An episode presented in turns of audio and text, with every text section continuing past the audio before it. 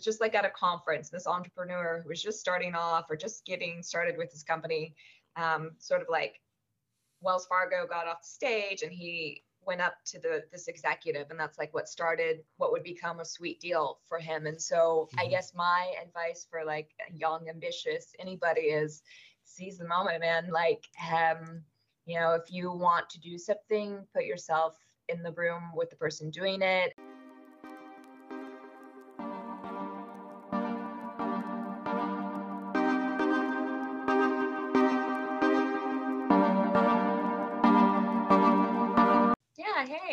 thanks for having me on the show. Um, I yeah, I cover fintech and I work for Cornerstone Advisors, and just more broadly, I've been a long time um, fintech reporter at American Banker and Bankrate, and I've written some stories for um, broader broader news organizations as well.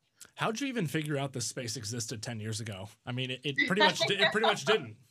right? We could just say that was completely accidental. I was um, I had moved to New York for for a jewelry job. I reported on the business of jewelry, oh. and that pub was losing jobs. And at the time, I was encouraged to go cover um, financial services. So I just happened to uh, land into a job um, that was covering quote unquote innovation changing banking but it was mm-hmm. a really it was a really sleepy time um, but things were slowly happening. There was a there were headlines from techcrunch here and there but like no nobody knew what i was talking about when i said that. What, what was fintech like 10 years ago?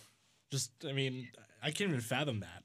I mean paypal was there and i mean the- paypal was there you know um banks were talking about adding budgeting features into their digital banking. Also, I learned this this predated me, but online banking was then known as home banking, but that was even before I started doing it. Mm-hmm. Um, and then, you know, one of the bigger things then, and still now, was all these banks wanted to have an innovation room or center, but it was really bizarre. They'd have like different technologies. You'd walk into a room, but it's like an ordinary blah.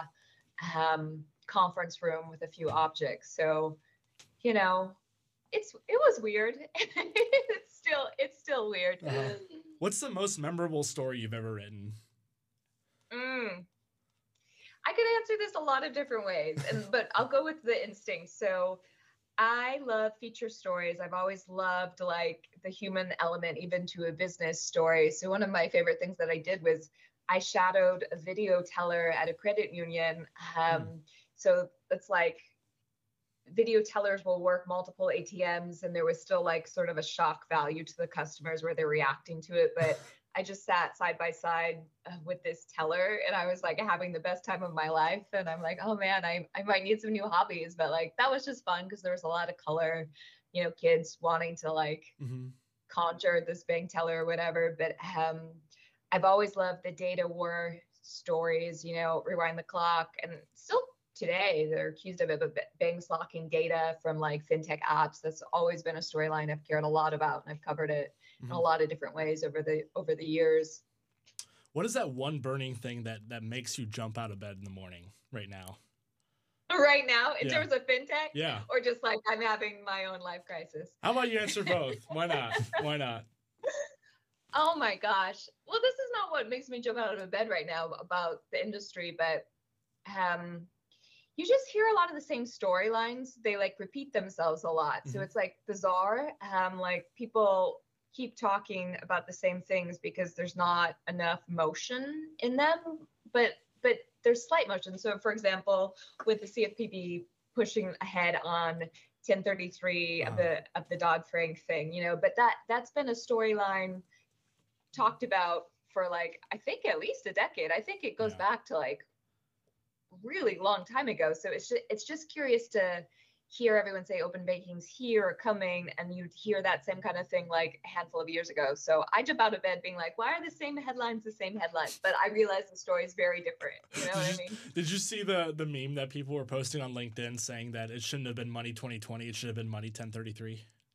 no, I didn't see that. Yeah. And you know, I just saw I hadn't even thought about this yet, but I saw there was a bank on American Banker, there was an op-ed talking about how 1033 doesn't apply to small businesses, which I I haven't even dug around. I don't know. Have you have you leaned in on that angle of the the news yet? I I haven't really, but I think that that harkening back to the idea of repeating news cycles, Eric, have you seen recently how uh, is, there's been jokes going around that if you have an AI a .ai domain, you're going to get millions of dollars in funding still. Really? I mean, yeah, anything with ChatGPT, um, anything with generative AI. I mean, still venture capital is super hot in that area. So right if I go to Google Domains and then I just put in .ai, I could be a millionaire. I mean, there's there's a jo- there's an ongoing joke saying that yes, you literally can do that.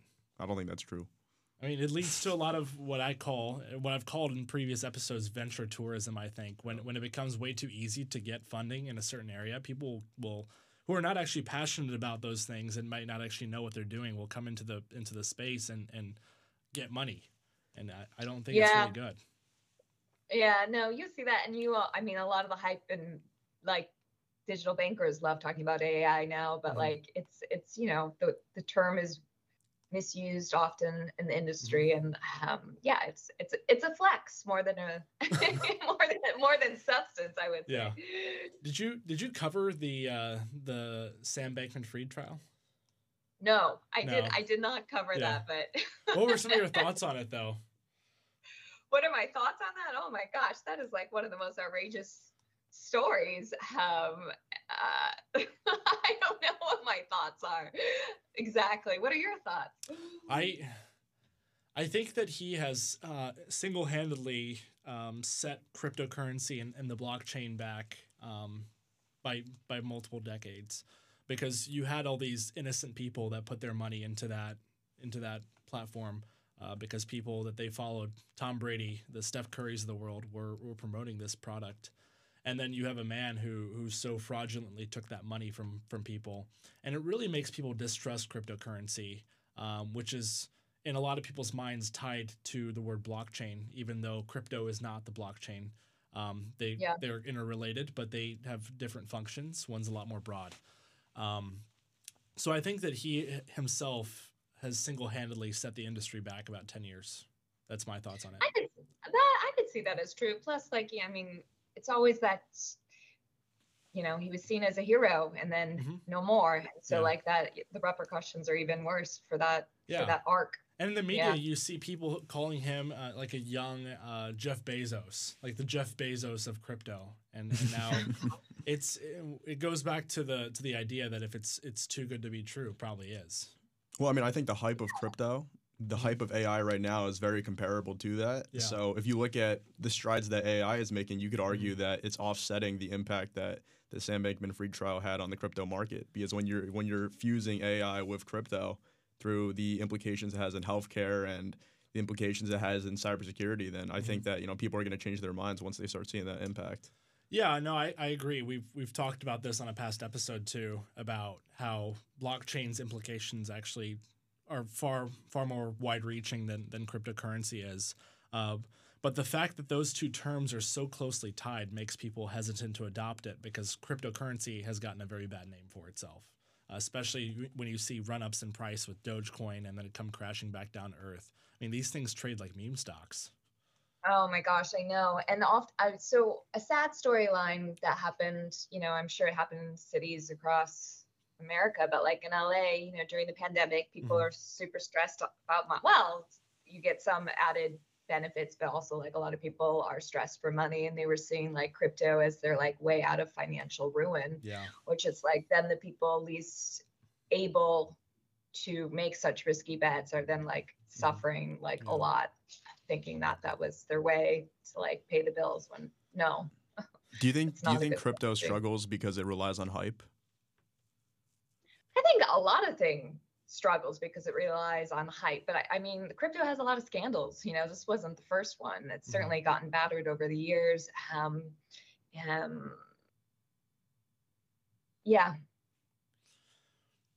What are your What are your thoughts on where the U.S. economy is heading in the next uh, in, the, in the following months? I know I wish I wish I could give you a definitive answer. Everyone said this year was like the year of a recession, right? And Yeah. we sort of like uh huh didn't really hit that. So um I mean we're still in a really high interest rate environment. Um, you know, uh, that seems like it's going to be going on for a while. Mhm. Um, where we headed. I think next year, you know, banks around the country are, are nervous to survive the year. Um, I think that's a fair statement. Mhm. Um, yeah, and then you know, but there's always there's always awful surprises, and there's Yeah. also always wonderful surprises. So the economy, who Mhm. knows what will happen Well, p- given? Yeah. piggybacking off the point of banks, though, the Fed the Fed is also putting pressure on them through reducing the interchange, uh, the amount of interchange you can Yes. take as well.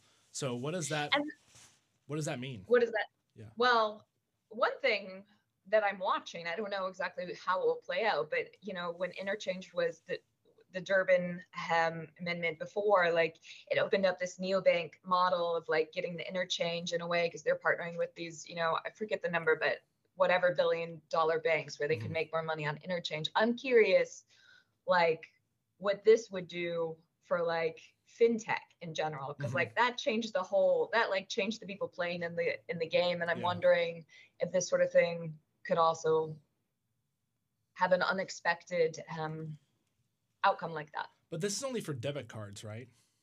yeah Yeah. So I, I still so although wasn't there something going on with credit cards too i feel like there's been a lot in Yeah. the news lately yeah there, there has, but I, I I generally see a trend of consumers moving away from the debit card. The credit card is is a much better product overall. Yeah because of- you mean because of the rewards or the fraud reduction or Yeah, I mean, and fraud is becoming a lot more prevalent, especially at smaller banks that don't have the infrastructure to uh, detect fraud using AI at a wide scale. So I, I think that especially at smaller banks, you're seeing a lot of people shy away from their debit card products and just using uh, CDs because a lot of them have to offer really high rates on those CDs to get deposits. Um, you Yeah. see a lot of flight into higher yield because you have the big banks that are not paying interest still on deposits. So that's that's what I think. Um, the rewards on credit cards are awesome. Uh, the fraud prevention is a, a key selling point, uh, and and I think that American Express in particular has made a very amazing uh, premium product that people really uh, want to buy and use. Well, you know, I hear, I hear. Well, I'd be curious, like, what are your, what are your friends use? Because I always, I'm hearing like younger generations want to use debit, but that's more of as a budgeting thing. But then, like, of course, to your point, like, then you're not getting rewards. Uh-huh. What do you think? I mean, I think they use a lot of Venmo. Uh, Yeah. that's the one Yeah. I see Yeah. most of the time. Uh, But I mean, honestly, I don't think that fintech is going to be affected by the recession because you know they were they were they faced a recession before and they came out on top. And I think the whole the whole way fintech is built, especially where everything revolves around new technology, even though you move through a cycle like this, it, it won't stop the builders. I, yeah, and, and there's commentary that shows, and, and actually academia shows over time that, that businesses built during recessions are a lot more resilient than businesses that are built uh, during times of a low cost of funds as well. Have you seen that throughout um, throughout your time reporting as well? Yeah, well, I would say I started covering the beat during like the 2007, 2008, like big financial meltdown, and so um, yeah, you saw you saw. Um, I guess that's like when Simple was coming out. Mhm. Um, you know, big campaign of like we're the anti-bank thing, so it'll be like tran- transparent fees and whatnot. Um, and I think you know the outcome there is like yeah now the overdraft fees are really reduced if not eliminated altogether and that and that's wonderful but if you look at it though there was so much rhetoric about like how we're changing banking for the better during that and like Mhm. the reality is people's financial lives are very messy still i'm not sure how much we've actually achieved at this point certainly the last crisis like opened up the gates for like rethinking banking products and services and so i would think the same thing would happen again but again like what what has the industry done that's actually changed everyday people's lives for the better i mean it's still I mean, I, not great I see just copy and copy and copy after the same the same product. I mean, you have you have Chime, you have an app like Dave. Uh, a lot of them seem like they they do virtually the same thing. Am I am I wrong in saying that?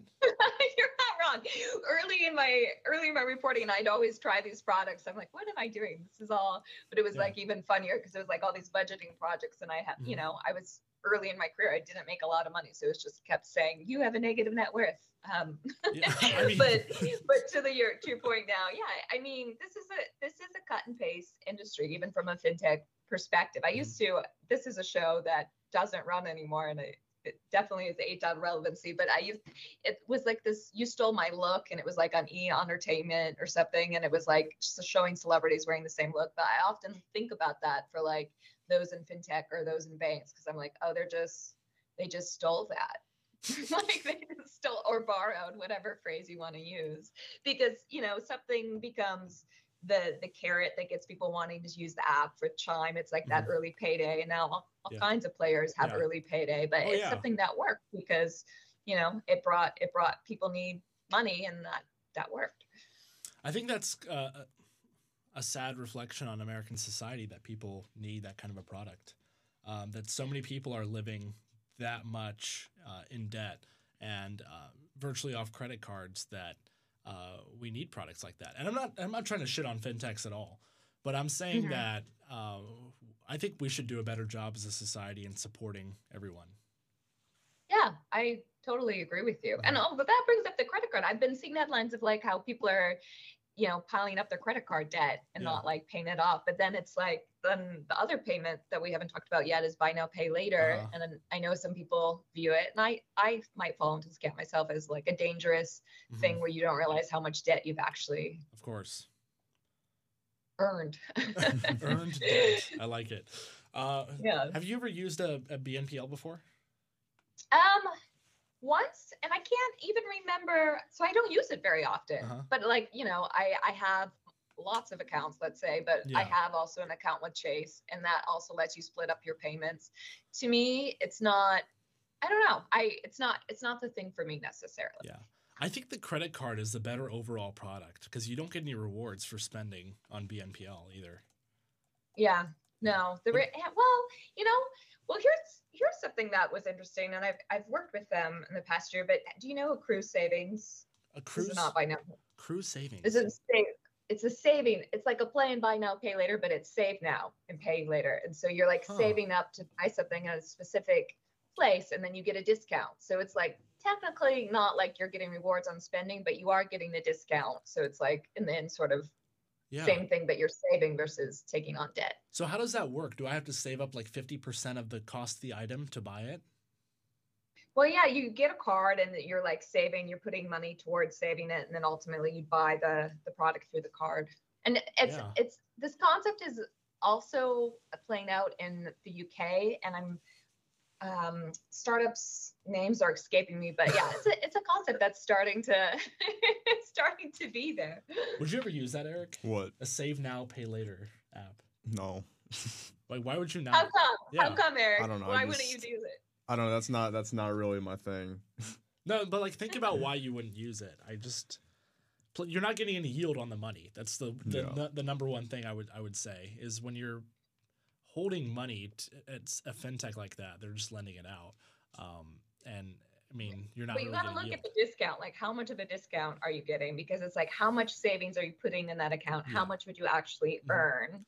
Um, because the other I, to go to yield. So I worked at Bankrate. So that's a that's a property that just focuses on bank accounts and what they pay. Mhm. And what was interesting there is even as um, you know, it started getting more competitive from the fintech standpoint, but also like some of these online banks, you know, people just often keep their account with the the big bank that doesn't pay Yeah. anything. So it's like people, yeah, yield is what brings some people to stuff, but there's a huge portion of the population that doesn't chase it at all. Yo, if the if the society is forced to save because of save now pay later, doesn't that lead to people making more impulsive decisions?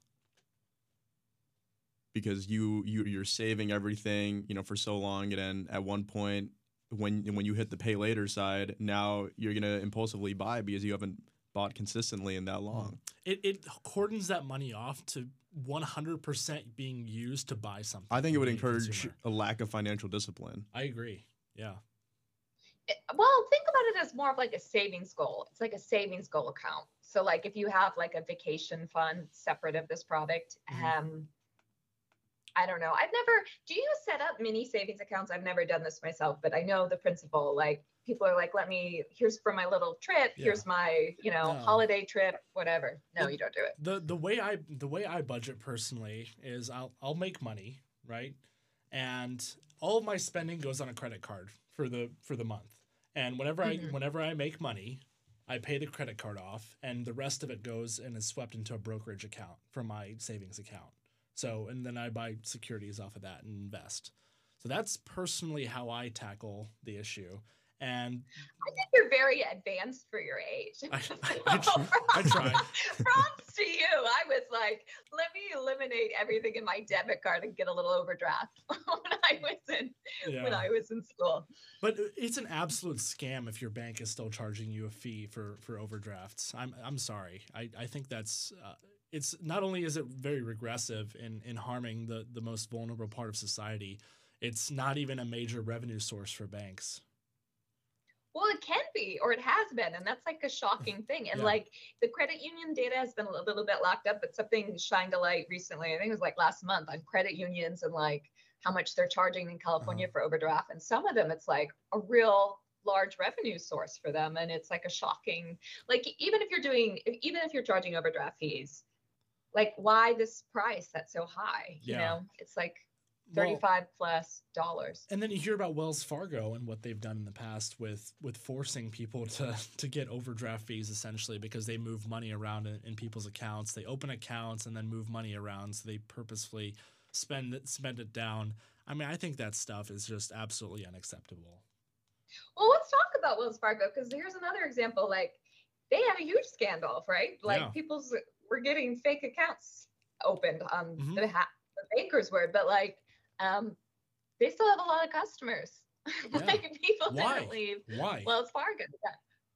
Why? That's how strong the inertia is because people are like, "What's better?" Right? Like I Yeah. think an like an like an everyday person is like, "What's Mhm. better?"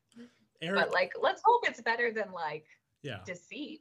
if, if your bank, if, if Wells Fargo did that to you, would you stay with them if you were a, a longtime customer? I'd like to think not. I mean, certainly not now, not covering this, but I like to think even if I hadn't covered fintech that I wouldn't do it because mm-hmm. I'd be like, what Yeah. is?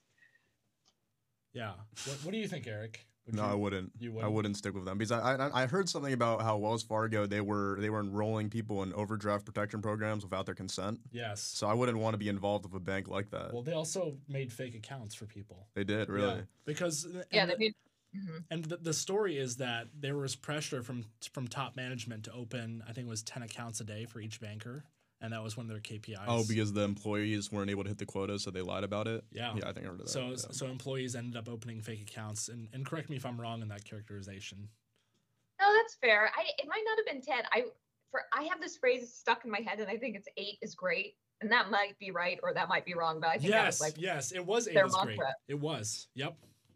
And, and eh, so. That's gosh, that's awful. And, and even today, Capital One, I mean, they're getting scrutiny for Uh-huh. um, confusing some other people of like what product they're on and how Mhm. much they're they're getting an interest. and there was a scandal with Citi today. I don't know if you saw it as well. They were just fined by the CFPB. Oh, I did see it. Yeah. And that was on top of they just had pretty damning story in the Wall Street Journal about how they're like if people are not opting in for paperless accounts, then Uh-huh. they can't get access to digital banking. What the heck? Know, that's- I mean, I. I mean, come on. That's insane to me. But yeah. no. I, it, it still baffles me that that people continue to bank with these large organizations when they they do not care about customers at all. I mean, I, I wouldn't say at all, but but the, the the amount of care for the customer at these large banks is dwindling. You're you're looked at as a number, not as a customer. Yeah. Yeah, but no, they they still they retain. I Mhm. mean, you know, now their apps are a lot better than they used to be. Mhm. And then also again, like inertia inertia is a real Yeah. well, don't people chase familiarity? Isn't Yes. that why they stay with Wells Fargo? Yes. Because they don't want to switch. hmm That's part of it. or like this is my parents' account, or hey, I'm at college and this is the local bank, and uh, Mhm. for whatever reason, the physical presence makes me want to open an account there or whatever. But when was the last time you've been to branch? Seriously. Okay, I don't have a real answer to this. I mean, it will be a guess, but within the last couple of years, and I'm trying to think, oh, sometimes I get cash out at a bank, but like an ATM in the. Mhm. like lobby for like tipping, that kind of thing. And Mhm. I don't know why I do that over like getting cash back at the grocery store, but sometimes I find myself doing that. Um, and yeah, other than that, I, I haven't been to a branch in a while, but I will say the few times I have been in the last couple of years, sometimes there's a line, but that might just be a line because there's only a few Yeah. workers there, that kind of thing. I'm of the view that that branches are pretty much only for for businesses now, businesses that accept cash and have to Yeah. do deposits that way. Oh, but this is an interesting thing because this has happened during the pandemic. Like Chime and a few other neobanks started letting their customers deposit cash at retailers like Walgreens because Huh. it's like people are still getting cash sometimes, especially like service industries or Yeah. something, and they need to deposit it. So it's this it's this weird tension How does that work? How do you deposit cash for like how does how do those at a retailer. Yeah. I think you would. I honestly, I would, I would, I'd want to like revisit the story because is a handful of years ago. But I, presumably, here you're checking out. You're like, I want to put this in my account, Mhm. um, kind of thing. That's just really fascinating to me that they could put that those programs in so fast during COVID. Yeah, Yeah, especially a fintech that doesn't have as much name brand as as say like a Wells Fargo or a J.P. Morgan Chase. You know? yeah. Yeah. hmm Do you think all the hubbub about fintechs taking over large banks is ever going to play out in the long run? Um, I mean, people have bold words. They have Yeah. bold words. Um, never say never is usually my Mhm. like philosophy on life, but um, I think that's a pretty big ambition. I, Mhm. you know, for a while you'd see, you know, fintech solving specific problems for communities, Mhm. and now that model, so banking as a service, Yeah. the the neo banking model, if you will, but like that's under a lot of scrutiny right now because you know the re- the revenue model is not it's not making enough money and also um, some see it as risky um, concentrated risk because it's like a similar type of person so just like svb fallout like it's just there's a lot of scrutiny on it now um, but i before and maybe still present i'm still bullish on more like said wiping out this big bank i see it as more like solving a community's problem and really Yeah. doing well for community. I think that only happens at the micro level though. When you when you talk about improving communities, I mean there are there are apps uh, targeted specifically toward specific demographics, uh, but Yeah. other than that, a lot of these fintechs seem pretty catch all to me. They are pretty catch-all. I mean, not with their marketing, right? They're usually Yeah. there's some kind of age group that they're going for, but I'm I I felt kind of like enchanted with this idea. I saw earlier this year there's a neobank that launched for the over 62 crowd, and that's like most banks, of course, Uh-huh. have the older crowd as their customers. But here here's an interesting new player trying to come up with features that would be of use. So a lot of they just announced it this week, I think, a bunch like fraud tools to help you, you know, stay in front of your money. And one Yeah. one example of this would be like you know there's a lot of like scams of people like calling you for your bank account but the app will like show hey the person you're talking to is calling from the bank or not and that i can't remember exactly which but it was either monzo or starling that does a similar thing so like that's an example of something tiny that's like maybe pretty useful to certain people I think the fraudsters have caught on to that model though, because with with vocal deepfakes now, that's uh, Oh, pretty, gosh. pretty easy I to get around. Have you seen the the posts about uh, you you get a phone call from a mysterious number and it sounds like your your um, boyfriend or your your uh, grandpa or someone, and then uh, it you get tricked into giving them money. That's yeah So i've seen i've seen the like stories how yeah that's really frightening to me and like even knowing that that's true i feel like if that happened to me like i'd be freaking out Mhm. i would be freaking out Yeah. James, have you ever had something like that happen to you? Uh, well, knock on wood. No, I haven't. Have you had that happen to you before? No. No? I, I think I would recognize it though if it happened. You think so? Yeah. Yeah. I think I have a good attention to detail, stuff like that. Maybe I should make a deep fake of your voice and see if it You should. actually You should. sounds real. No, I'll do it. I'll do it. We have enough. We have enough data of, of your voice. Oh, really? Probably, yeah. I mean, if I if I really thought about making a deep fake. Yeah, I mean, I know that a lot of internship onboarding systems they now use deepfakes as their as their onboarding tool. Really. Yeah, so now you can when you're getting onboarded to set up your different systems and the directions, they just use an AI generated voice with a face, and then it's a deepfake. Yeah. Yeah, It, it's uh, wow we're- we're taking away the human aspect of so many things, and it's Yeah. I think it's really honestly terrible. Well, Mary, I have a question. Do you think that with traditional banks that they'll potentially overtake fintechs because they have the government on their side? Because the government they have such a hard time understanding exactly what fintech is because it's always changing, meaning that they're having a hard time on the regulatory side. Do you think that because of that, you know, traditional banks have an edge?